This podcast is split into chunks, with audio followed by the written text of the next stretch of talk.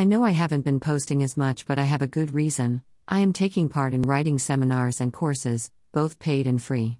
Being a writer means taking the craft seriously and learning from others. My mind goes all or nothing. I wish I could compartmentalize, so I have been procrastinating on my writing, crying face. I should be working on my four projects. Note to self next time, keep it under two lol. I am making my way through book two of Dune. The great thing about the audiobook is that I am fully immersed and can't skim the descriptive passages, even if it is about sand.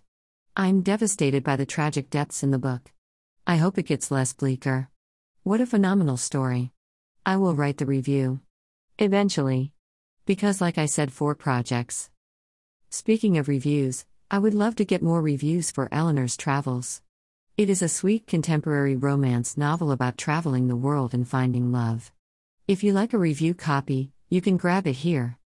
Eleanor's Travels https colon slash slash booksprout.co slash arc slash 77922 slash Eleanor S. Travels. Thank you for reading.